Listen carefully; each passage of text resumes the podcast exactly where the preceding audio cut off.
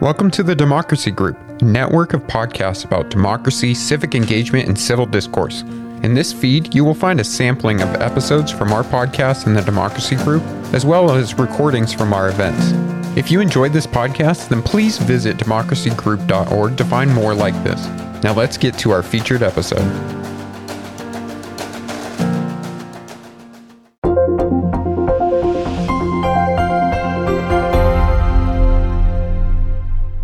How the media economy drives political news. This week on the Science of Politics. For the Niskanen Center, I'm Matt Grossmann. Local news is in decline. Online, nationalized, and more polarized outlets seem to be gaining steam. How do the economics of news production and the actual writers who portray the news affect the political content that Americans see? Newspapers, the bulwarks of news production, aren't keeping up. Freelancer networks and well off white, urban elite reporters may be making writers even less representative of their readers. This week, I talked to Nikki Usher of the University of Illinois about her new Columbia book, News for the Rich, White, and Blue. She finds that local newspapers are losing staff, with most not able to compete online. But declines are not concentrated in red small towns. Journalism was always concentrated in cities and has long failed to reflect local diversity. But news philanthropy is now concentrating in democratic places like cities and college towns. I also talked to Nick Hagar of Northwestern University about his New Media and Society article with Johannes Wachs and Agnes Horvat Writer movements between news outlets reflect political polarization in media. He finds that contributors to media are an insular group overall, but conservative outlets are disconnected to the rest of the media infrastructure. The content of news, including stylistic and substantive differences, matches these contributor networks. Usher looks at the broad changes in the news industry and how they reflect inequalities and political trends. This is one of these books where the title almost sums up the whole argument. So, you know, it's news for the rich, white, and blue, how place and power distort American journalism. And what I'm really arguing is that a long and prevailing trend of newspaper economics and media economics generally being targeted towards more desirable audiences, right, is just getting worse and worse as the crisis in newspaper journalism accelerates. And so I tend to look at the all of this from a production standpoint. So what happens inside the newsroom that creates these pressures, right? Um, and really, what I realized is you can't just operate from inside the newsroom thinking about this stuff. That really the story of what's going on in American journalism is deeply embedded in sort of the story of winners and losers and these winner take all cities and growing geographic and social inequality. And so the book tries to really wrestle with what's happening in the US at large, um, trends from big, tra- big tech to sort of this political regionalism um, to and, and apply that to what's what's going on in the news industry. So I think that that's kind of like the big framing. Um, and something to really highlight is that news is made for and by people with cultural capital um, who are willing to subscribe, who are largely white. And these newsrooms, especially the institutional newsrooms, remain white institutions. And the blue part is a little bit more complicated because I don't think I would say um, American newspapers are necessarily liberal institutions, but I would say the people supporting them are because liberals are the only ones that still believe in mainstream American journalism. So that's kind of the the big 30,000 foot view. It was born of an effort to understand news in the Trump era. I am a news ethnographer, which means I go inside newsrooms to kind of try to understand how people work and how they make decisions about what becomes the news. So, my first book actually did this on the New York Times. It's called Making News at the New York Times. And my second book did this in sort of a multi sided approach, um, looking at the rise of data journalism. But I kind of got my start as a journalist. Um, I was a I'm a very failed cub reporter. My first real job was at the Philadelphia Inquirer, um, and you know a lot of my career prior to this book was really about thinking about you know the promise and the future and sort of I guess it was a little techno utopian. And there was this moment where I realized that these newsrooms, like these really grand, you know, big newsrooms are physically being knocked down because, and it was such a symbol of their diminished influence. And one of those newspapers was the Philadelphia Inquirer. And like as a cub reporter, I wasn't allowed to go into that building because of union rules. And so I don't know, maybe it just hit me really, really hard. So I think I started thinking really about the physical places of newspaper journalism. Um, and then, kind of prior to the 2016 election, I was driving through upstate New York to get to Cornell, and uh, New York is is bluer, not like purple upstate. You know, I mean, you know, they, they're it's it's not a red state place, and I was so surprised to see how much how many Trump signs I was seeing.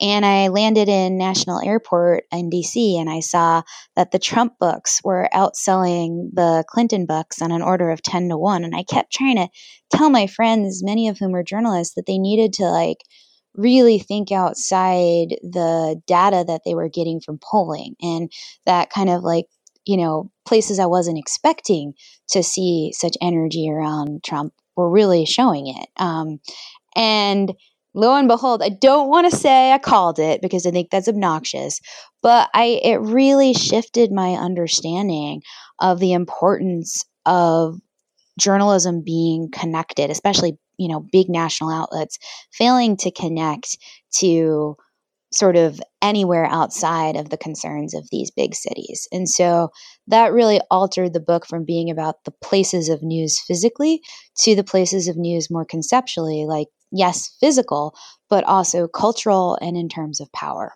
Hagar's work was also motivated by a look at how news production impacts what we see. I come to this from a background in attention markets. Um, so, anywhere online where people are consuming any kind of content and there is some flow of money based on attention, social media, streaming, obviously news. And there is often in that kind of research a focus on distribution and how people are consuming content and not so much on the production side.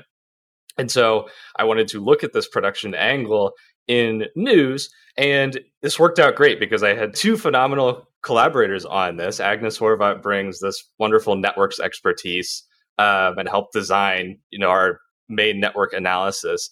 And Johannes Wachs did our topic modeling and our language analysis, um, which really tied the content analysis piece of the paper together. So we were able to bring all that together really nicely into this analysis. They found polarization in news contributors, especially on the right. We looked at in digital news media a group of people who work for outlets in a freelance capacity and were interested in where are they writing and where are they moving over the course of a period of time. And we found three big things. First of all, there is a huge gulf on the production side of news between mainstream media, so what we think of as sort of major newspapers and also some left leaning media, and right leaning media, sort of isolated in its own part of the media ecosystem. We also saw that between those two groups, there is a massive difference in the kinds of topics that writers are covering, which translates to a difference in the kinds of coverage that news audiences get exposed to and there is very little crossover between those groups. So the key takeaway is that you know we focus a lot in polarization discussions on filter bubbles. What are we reading? What is the algorithm exposing to us? When there is also this really key news production component that is helping to feed into this whole polarized environment. Let's dig into each project, starting with Ushers. She says our nostalgia for the local news of old is a bit misplaced. I want to start, Matt, with kind of. I really think that the role of this book is to kind of knock some of the nostalgia out of the arguments that are made by stakeholders who believe that journalism matters, and it does. Journalism matters, right? But but this idea of local journalism as like the accountability nerve of communities and even cities across the United States is a really sort of like post 1970s even version of big city journalism and certainly in many sort of smaller areas areas where you would see even 20,000 circulation newspapers to like 5,000 circulation weeklies those newspapers have never held the power to account. They've been these booster rags that have enshrined a conservative pro business establishment, and in many cases, um, both large and small newspapers have been avowed supporters of segregation. I think the story of the Atlanta Journal Constitution, if you dig back to Henry Grady in the New South, I mean, it, it, it, there really are some stories of American newspapers being profoundly anti democratic in many ways. So I really kind of like, you know, I'm talking to a political scientist, and I often get a ton of pushback on this, but I think that we need to be really much more intellectually honest about the role that news have served on the ground around enshrining existing power institutions. And that hasn't always been in the service of kind of a more egalitarian representative vision of democracy. So that's like one thing, you know, I start out with kind of a big history chapter. Um, and I think that that kind of sets the tone for the book. Usher finds local news declines aren't responsible for the reddening of small town America. I hear a lot about news deserts and particularly this narrative of local newspapers disappearing in places that are red and growing redder and sort of the implicit kind of that's not necessarily said by academics but it's certainly much more explicitly argued by journalists and commentators that when you lose local news, you lose important information and then you vote redder because you don't have, if you had better information, maybe you'd vote, vote more in your own interest, which is a very paternalistic frustrating argument that that I, I really dislike. Um, but there's also sort of like how do you measure losses in journalism? And I chose to use a slightly different measure, which is um, newspaper employment, uh, which kind of gives you a more granular view because it's where a journalist is actually located gives you a sense of resources because you can have a newspaper but if only one person's working for it that's not necessarily going to be a huge supply of original content. So i think there's some some like how do you actually measure what the, where the losses are occurring and how do you tell a kind of more complicated and nuanced story um, and so there are a lot of ways to think about this. You can think about counties just as pure counties losing newspaper employment red or blue right? Then you can think about and you can think about it in terms of local populations, right? Or you can think about it in terms of relative to the news industry as a whole where are those losses taking place? And that tells you a little bit of a different story because it acknowledges that journalism, particularly newspaper journalism, is weakening everywhere. Where are the shifts um, happening relative to losses in the industry as a whole? And I think that matters I think it's more than just red, blue, you know, newspaper open, close kind of way we have to think about. We have to think about it, yes, relative to population, yes, within sort of, you know, what's happening on the ground in terms of political shifts. But we also kind of have to think about what does, what, where are these losses occurring relative to across the industry, which is struggling, right? So it's really interesting to see kind of a within industry measure. And then it like matters whether you look at, you know, absolute numbers, right? Or or proportional numbers. And I think that like when you start to layer on even something like a more dynamic understanding um, or a more subtle understanding of counties. So at Michigan State, there's the American Communities Project, and it clusters American counties into 15 different county types. And so you get a much better sense of like, what kind of county is this that might be losing news? right? And how does this county, you know, as a big city and an urban suburb, you know, those are kind of pretty similar, but an exurb is different, right? And so I think that I've tried to provide a little bit more texture. And I think the two kind of big takeaways that are really important first is there are places that have just really not had a lot of local news. And so when we look at places as news deserts, these are places that are kind of what I call historical news deserts. So when you think about the African American South or um, Native American lands, um, working class country kind of areas, those are places that have really been traditionally underserved for local news. And and the market conditions that we were talking about really kind of explain that, right? So I think it's a misnomer to kind of look at these places that have just had very little journalism and ascribe sort of some some sort of new sense of crisis, right? Um, I think the second thing is is when you look at where the shifts are occurring within industry, what I find is that Republican areas actually tend to be a little bit more over provisioned relative to places that are blue. And so that kind of disabuses the notion a little bit that Republicans are so distant from the national news organizations and therefore feel disconnected. There's a lot of media distrust and, you know, therefore are, you know, doubling down on their hatred of the news media and, you know, reddening and so forth. So there's something more complicated going on. Um, and I think that you can't just use partisanship and news as like solo indicators. There has to be something more on the ground because places that have lost news have both grown redder and bluer. Journalists have always been concentrated in New York and D.C when you look at sort of these concentrations of where journalists are, there tends to be this presumption that, like, you know, places are kind of emptying out of their journalism, and that's why national journalism has gotten so strong. Maybe that's a partial explanatory effect. Um, but when you actually look at the populations of journalists in Washington and DC, you see that these have always been media capitals, right? Like it's not like DC suddenly like woke up in after 2008 and became a media capital, right?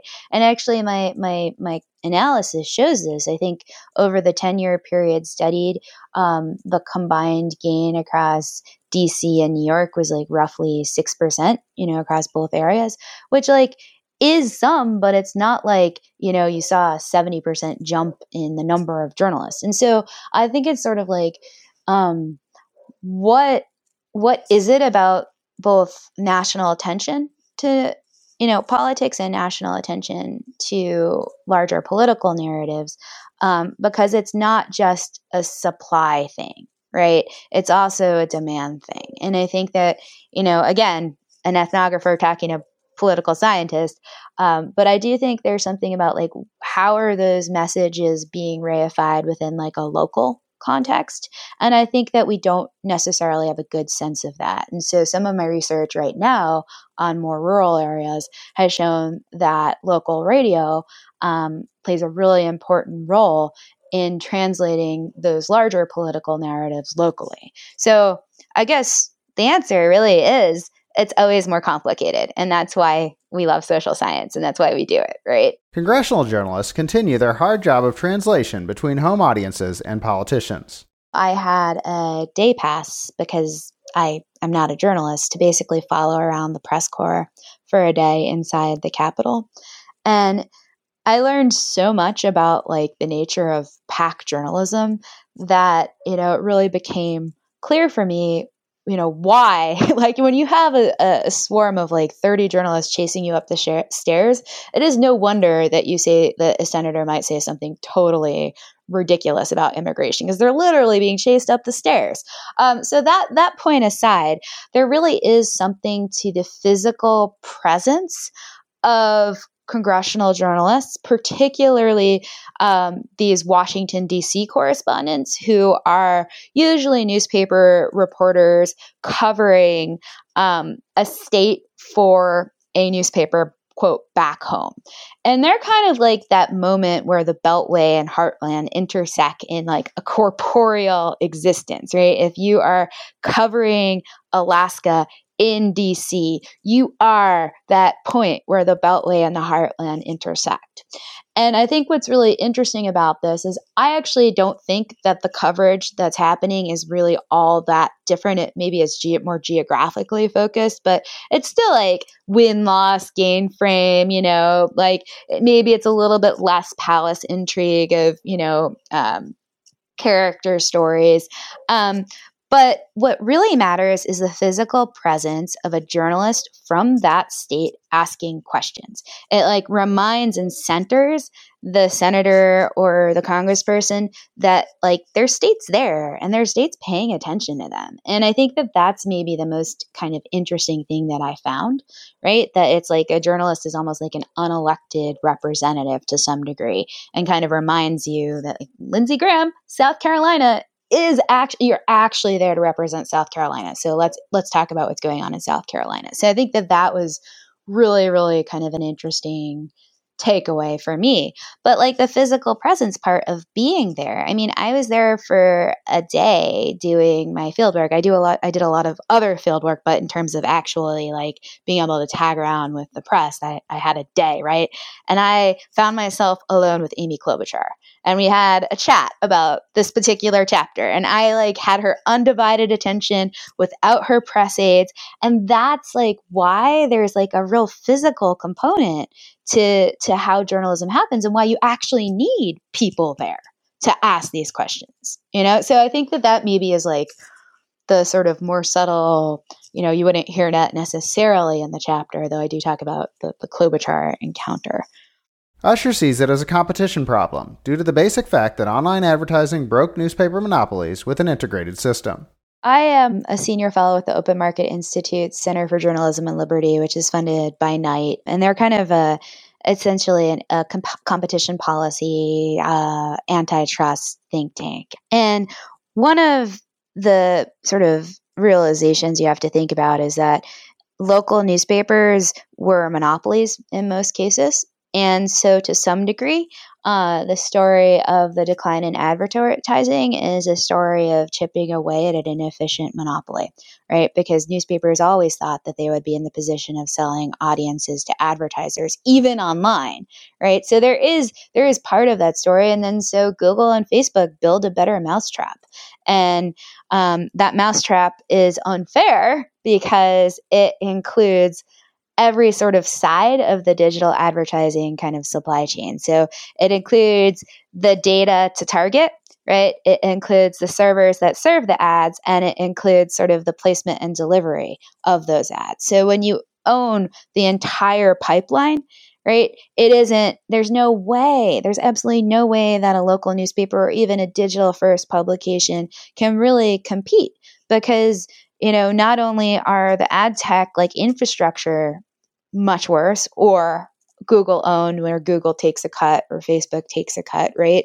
But um, there's just they they don't have the data, right? Like if if news organizations which which do right if you're able to collect all the cookie data of all the people coming to a local news site and do something with it right you might have and the new york times and wall street journal do have a better understanding of how to do this right um, maybe you'd start to get close at like reaching target audiences and, and making a case to advertisers that you can reach particular types of people but it's just an unfair it's it's really just unfair right? And so i think that if we really want to at least start like provide a starting point or a kind of like a fresh of breath air i don't think it's going to fix everything but just you know better data privacy laws and dismantling the chokehold on every aspect of the digital advertising system um, through antitrust, I think is a reasonable kind of uh, policy intervention that I am more comfortable with politically because I do not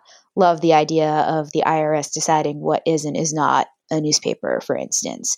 pack philanthropy may even be accelerating the problems when you think about philanthropy and news philanthropy as kind of a salvo for a broken commercial system, like at least initially, that doesn't seem like such a bad idea. And I think it definitely is one pillar of, of all of these potential solutions.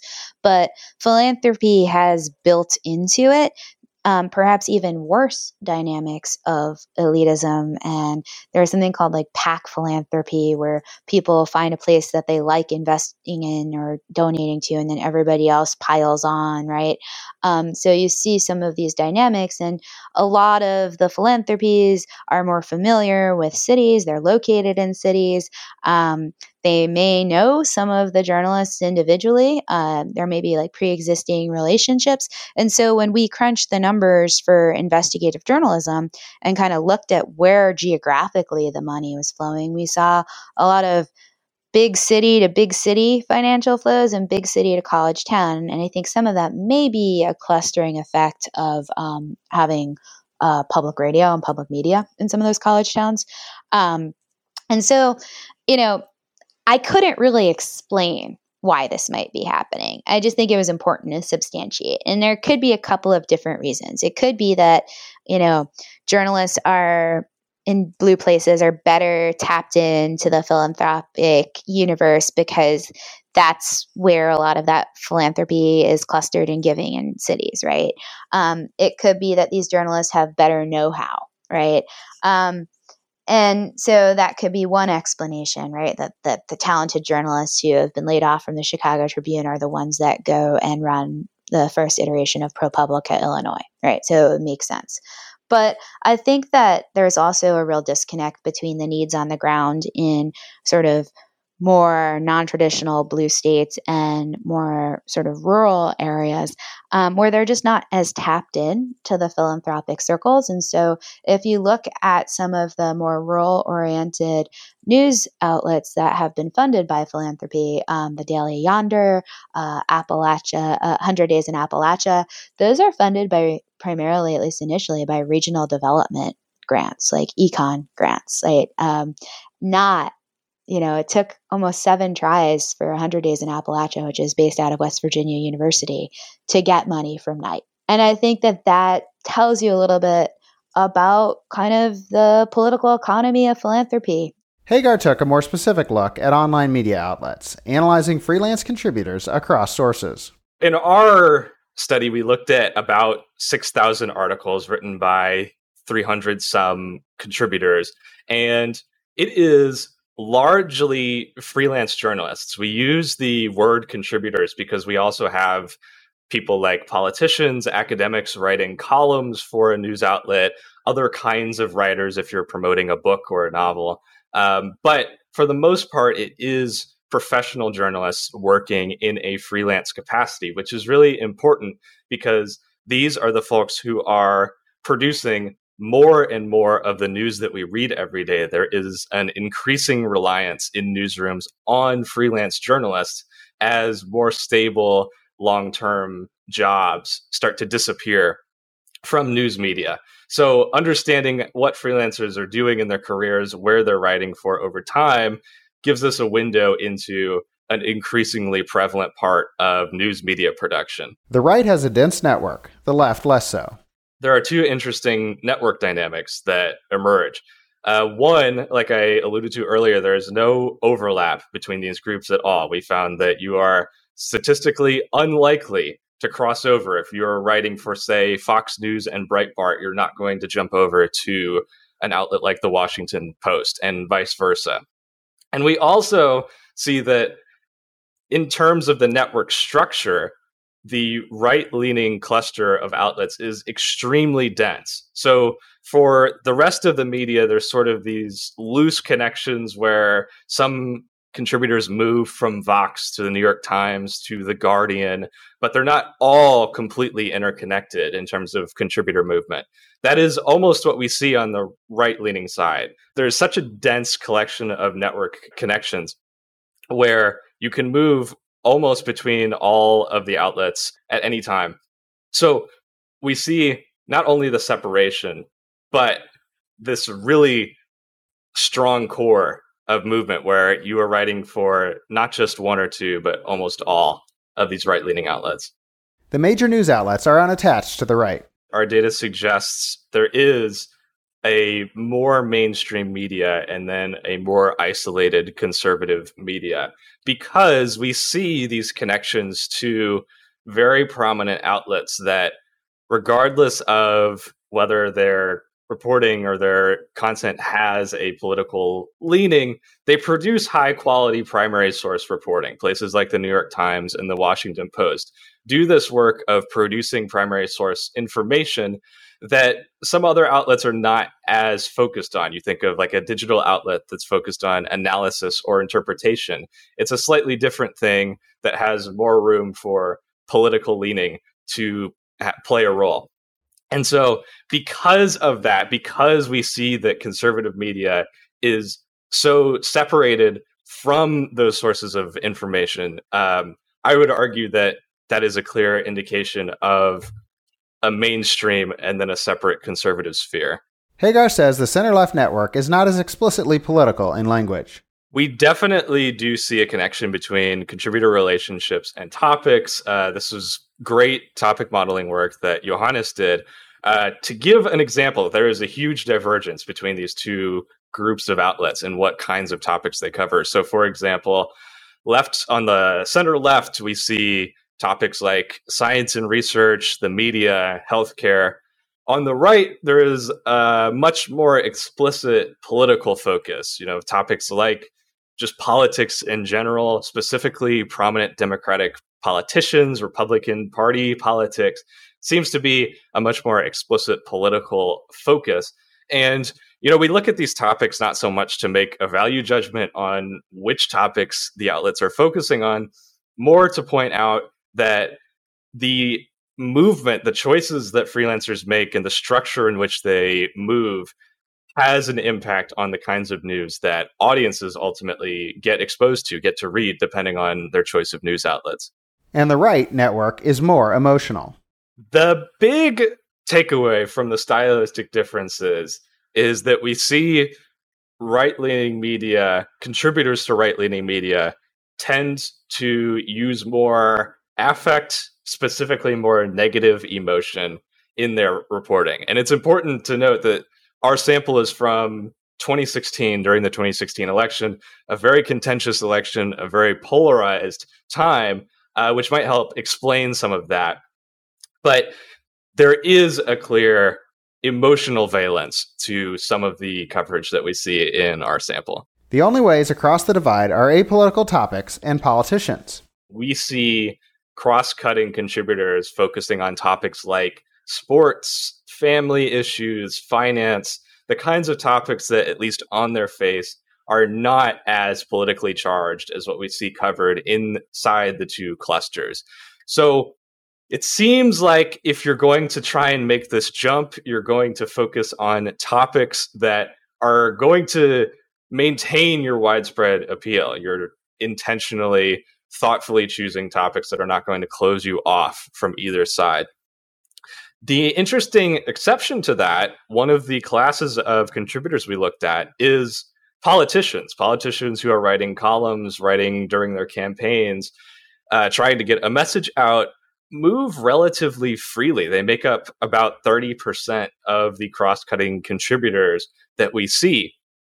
And so our thought there is that politicians may have a different set of expectations, may have a different almost you know set of rules about where they can contribute over time than a freelancer would um, because they are such a prominent public figure trying to get a message out. But that is obviously a little different than our idea of an objective journalist moving and giving a different perspective in say a right to left leaning outlet so it's not super encouraging for cross cutting News production means readers might not be responsible for polarization in news. Our results suggest that structure is a huge part of this issue. I like to think of it in the same way as climate change, where for a long time we have this focus on individual action like recycling and, you know, responsible consumption. While there is this huge structure of incentives and larger actors pushing us towards you know a place where that individual action is not necessarily impactful. The same way that in news we often say well you need to get out of your filter bubble. You need to be aware of the political leaning of what you're reading and you need to consciously look for a wide range of information sources i think those are all good practices but at a structural level if news production is still catering to this strong political divide that individual action can only take us so far. And I think, speaking from a US perspective, this is somewhat unique to the constraints of market dynamics because you're right, there is a feedback loop with readers. News outlets have to make enough money to keep uh, producing news. And one way to do that is to give readers what they want to read, which often aligns with their political views. And so part of what we might be seeing here is a distinct lack of, say, a robust public media option that would help to counteract some of those market constraints that might be driving this. And journalist career paths also matter. From an audience perspective, I think it goes back to, again, the market conditions to say, well, if I am a right leaning outlet, my audience is right leaning they don't really want to read something from a left leaning contributor and vice versa. People don't really want to spend their time with that. And so, from an audience perspective, if I'm an editor and I'm looking at pitches, why would I select a pitch that my audience is not going to react to or is going to really hate? Um, and maybe go somewhere else that better aligns with their political perspective. And then from the other side, there's also an interesting individual journalist angle to this, where one way to look at our findings is in terms of pathways through a career. If you're looking at this, you know, these are the well trod paths that are going to work best for you as a freelancer. Moving, say, from Vox to the New York Times is something that other people have done, and you're going to be more likely to do. So if I am a freelancer and I know I want to be a successful journalist and go work at the New York Times eventually, why would I cut myself off from that path by going to write for Breitbart? It just doesn't make sense as an individual. So there are all sorts of incentives that are keeping the structure in place. Usher agrees that interpersonal networks matter and show a class bias as well. A lot of this needs to be sort of explained as as interpersonal dynamics in addition to partisan dynamics. You build a network, and that network is reinforcing and mutually reinforcing. Um, I think that if like so this study included 14 different outlets um, the national review breitbart and i want to say one more that i can't remember but um, that's like a really small sample of of conservative establish you know establishment conservative journalism i bet that you would see significantly a bigger ecosystem. Yes it would be partisan but if you included sort of like the daily caller and maybe even some of these more like red state like so i, I think it's an incomplete picture but a very important one. Um, i think it's a story of networks. I think that you know if you were to look at who the freelancers are, I think that's really important. Um, we can't presume partisanship upon them without knowing. But I guarantee you that anybody that's in the capacity to freelance has something that I think is more concerning in common, uh, which is that they're probably all people who have a financial safety net to put them in the position to freelance. And so that to me maybe is more concerning than than what's happening in terms of the partisan dynamics but the face validity of the paper like absolutely you know makes sense to me. Um, i also think it's easier it's it, it didn't used to be like this like i think even just 10 years ago but it's definitely like you can go back and forth from writing for the nation and writing for the new york times magazine you know in a way that i don't think you could have right or huffington post and you know, the Washington Post, way more than I think you could have even 10 years ago. And I'm not exactly sure why that is, but it's a great question. Hagar also sees contributors as part of a political class that reinforces itself. People who enter this media class, who make it to the top tiers of media, tend to be from extremely privileged backgrounds. And if you're not, and you're trying to make it in media, you are likely in a very precarious position, usually as a freelancer, just trying to scrape together work. And if you are in that position and say you have a conservative viewpoint, or you even just are wanting to do, you know, objective fact based reporting instead of analysis or interpretation, you are not really in a position to make those calls. You're not in a position to push back on an editor who is paying your rent. You're not in a position to uh, try and pitch stories that editors are not going to take from you. You're only in a position to produce what that editors want and what news audiences want until you reach that position of stability. So it's this sort of self sealing thing where if you are already inside that bubble, you really have no reason to look elsewhere. And if you're trying to get in, you have to conform with what the current practices, with the current approaches to producing media online are, or you're risking your career. Nationalized media increases the role of this national political class. On, on one side, the nationalization, I think, ties to the drop in event centered reporting because it is a lot harder if you're based in New York to give you day to day reporting about what's happening, say, in the Midwest. And it also to tie this back to Nikki's work, it also insulates that class of contributors, like you're saying, even more because you're drawing from such a limited pool. Um, and that limited pool often maybe comes with limited perspectives if you're not getting contributors from all over the country, but maybe just one or two cities.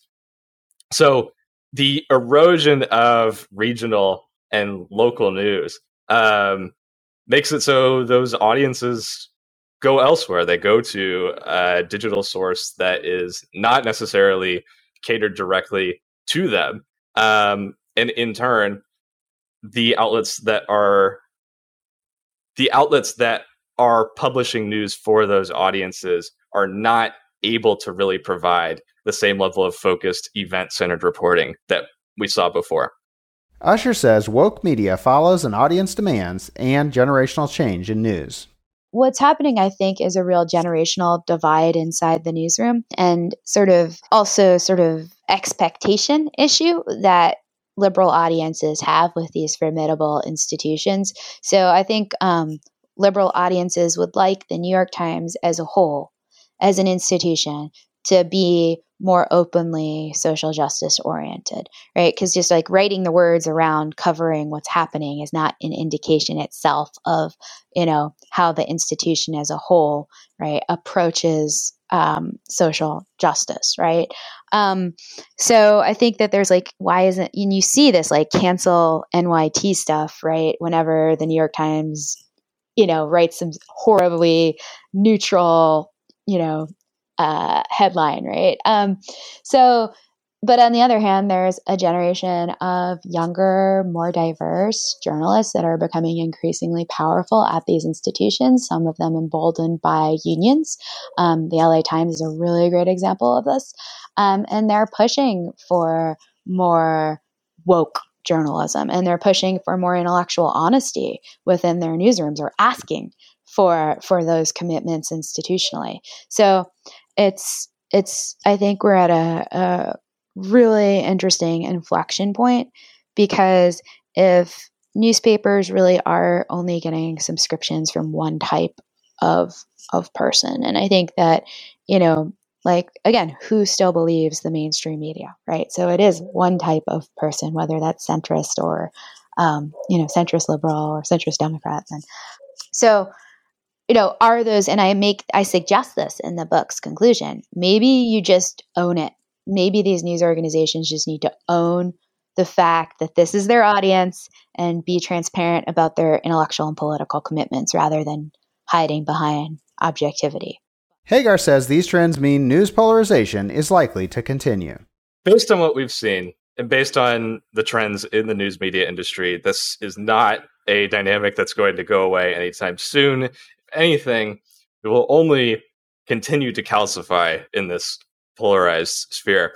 Um, and that's because of a couple of things. One, the shift to digital that is, I mean, we keep talking about the shift to digital. It has happened at this point. We have shifted to digital. That means there is this more open media sphere, less centered on the professional class of journalists and the values of say objectivity and whatever that come with that and also a shift to more analysis more interpretation away from event centered reporting. So instead of saying this thing happened and here's when and where and all of those traditional reporting elements of a story it's more focused on well what does this event mean? What can we learn from this event? It's uh you know what is the take on a particular event as it's happening. And those two things in concert work to increase polarization, I think, because if your focus is on interpretation, then you have to have a perspective, and those perspectives often fall along political line. So, to the extent that we are more reliant on the kinds of news that are interpretation based, we are more reliant on news that is coming from a particular political perspective. There are some positive trends. You know, the resurgence of some of the national papers like the New York Times and the Washington Post in recent years is encouraging, but it comes down again to the audience and what is the audience on the whole reading and paying attention to, even if they are subscribing to the New York Times, is that, you know, primary source reporting those deep investigative stories, is that primarily what they're spending their time consuming? There's a lot more to learn. The Science of Politics is available bi weekly from the Niskanen Center and part of the Democracy Group Network. I'm your host, Matt Grossmann. If you like this discussion, you should check out our previous episodes. Does nationalized media mean the death of local politics? How online media polarizes and encourages voters? How news and social media shape American voters? Did Facebook really polarize and misinform the 2016 electorate? And can TV news keep politics local? Thanks to Nikki Usher and Nick Hagar for joining me. Please check out News for the Rich, White, and Blue and writer movements between news outlets reflect political polarization in media, and then listen in next time.